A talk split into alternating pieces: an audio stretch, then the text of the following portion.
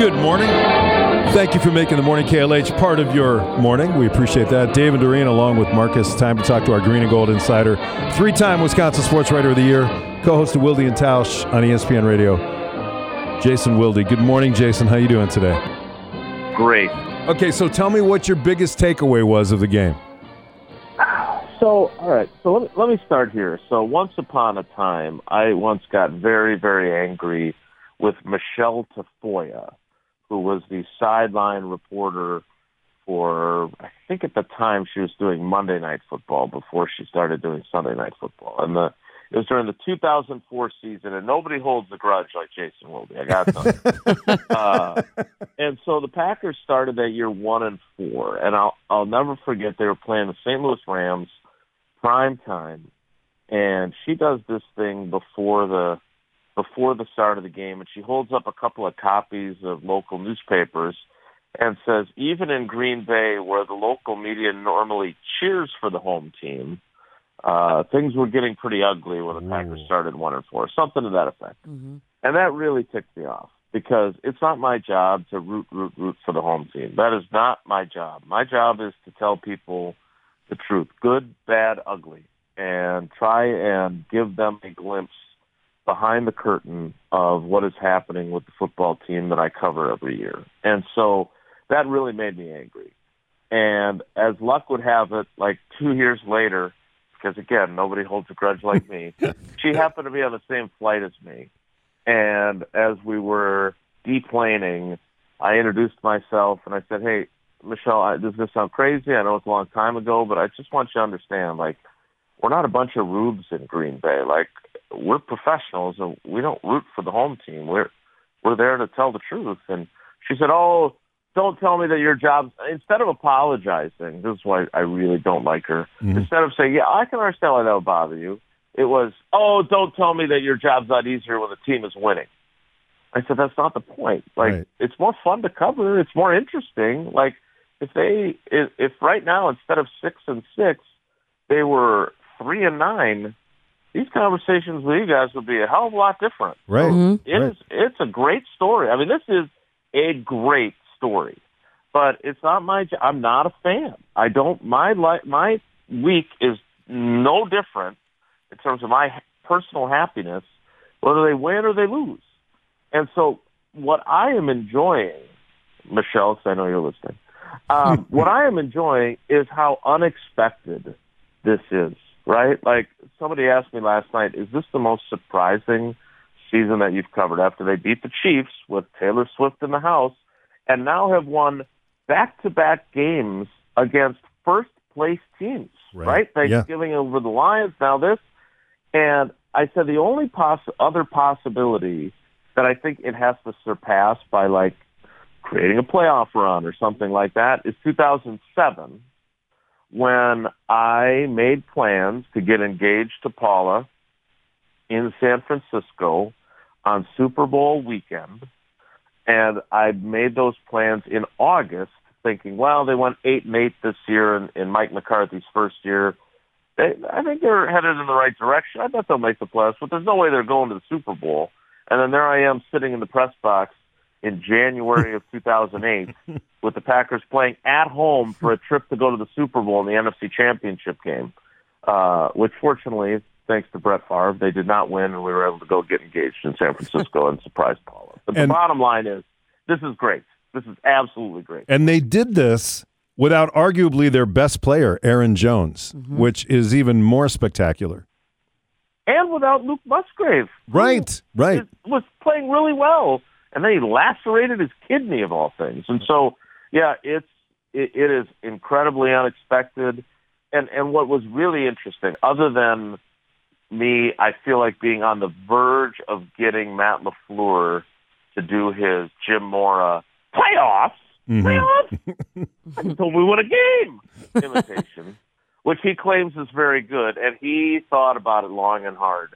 Uh, and then he said later, we'll do it later, which was disappointing to me. But what was what is incredible, so right now if the season ended today, they'd be in the playoffs. They'd be the seventh seed, which is wild to me. But what I think has caused all this more than anything else is not just the, the fact that Jordan and all these young offensive guys have grown the way they have and improved and know what the heck they're doing.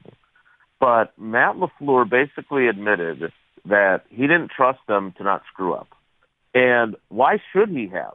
Right? Based on what he what those guys were the mistakes they were making running the I mean we're still seeing it like uh, on Thanksgiving you know the unbelievable touchdown pass that Jayden Reed has created because Christian Watson runs the wrong way right like he's not supposed to do that so those those things are still happening and yet LaFleur eventually just said look you know I can't tell Jordan Love hey let it rip and then be giving him all these kind of high percentage short passes and hope that we can dink and dunk our way down the field. And what's amazing to me is that it was in Pittsburgh, which I remember talking to you guys that Monday after that game.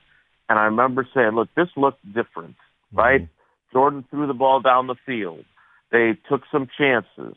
And even though they lost and we were told there are no moral victories, this was a meaningful step forward.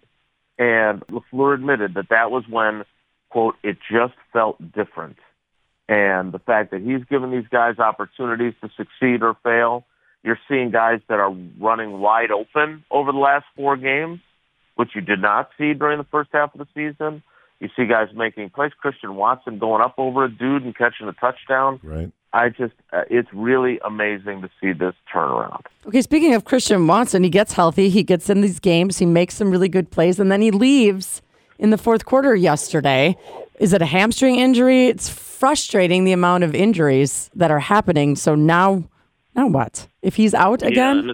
Yeah, uh, especially with him, right? I mean, this is now the third time uh, at the end of a game where he makes some sort of play or, or is the intended receiver, and then he's injured, right? Yeah. There was, I think it was Denver where he hurt his knee, and it looked like, I swear, he, you know, I am very melodramatic. Uh, I, I understand that. That is my part of my brand, as uh, Paula would say. But like you thought in that Denver game when he left the field with his knee injury, you thought he was like he had torn his ACL, he was done for the season. Mm-hmm. Turned out he's fine. Uh, then there was the thing uh, I can't remember which home game it was where he like lands hard late in the game, and they announced that he's got chest, back, and head injuries, mm. and then he played the next week. So I don't know if he's you know a little bit like the um, like the leg lamp in a Christmas story for a Gile or yeah. what the deal is. But okay. he's, he, that was this looked. You know, I've never seen a guy go down to give himself up by kneeling to to, to stay in bounds and, and keep the clock running. I've never seen anybody get hurt on a play like that. And he immediately grabbed his right hamstring. That is the hamstring that was an issue uh, early in the season. He did talk after the game, which is a slightly encouraging sign because a lot of times guys that are seriously injured don't talk at all. Uh, but yeah, there's a chance that he's at least had enough of a setback with that hamstring that he won't be able to play Monday night in New York against the Giants. Jason, do you think that the Packers mentally won this game with the opening drive going half of the first quarter and scoring a touchdown on Kansas City?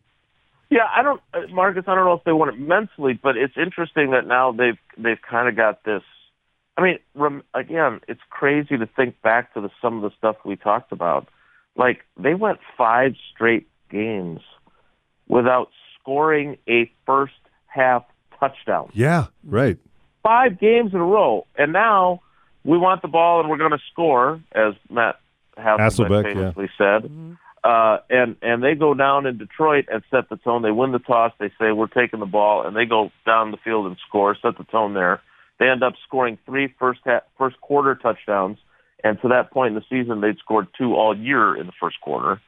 And that, you know, the Chiefs win the toss, they defer because that's what all teams do because they try to double up, getting the keeping the ball for the last possession of the first half, and then getting the ball to start the second half.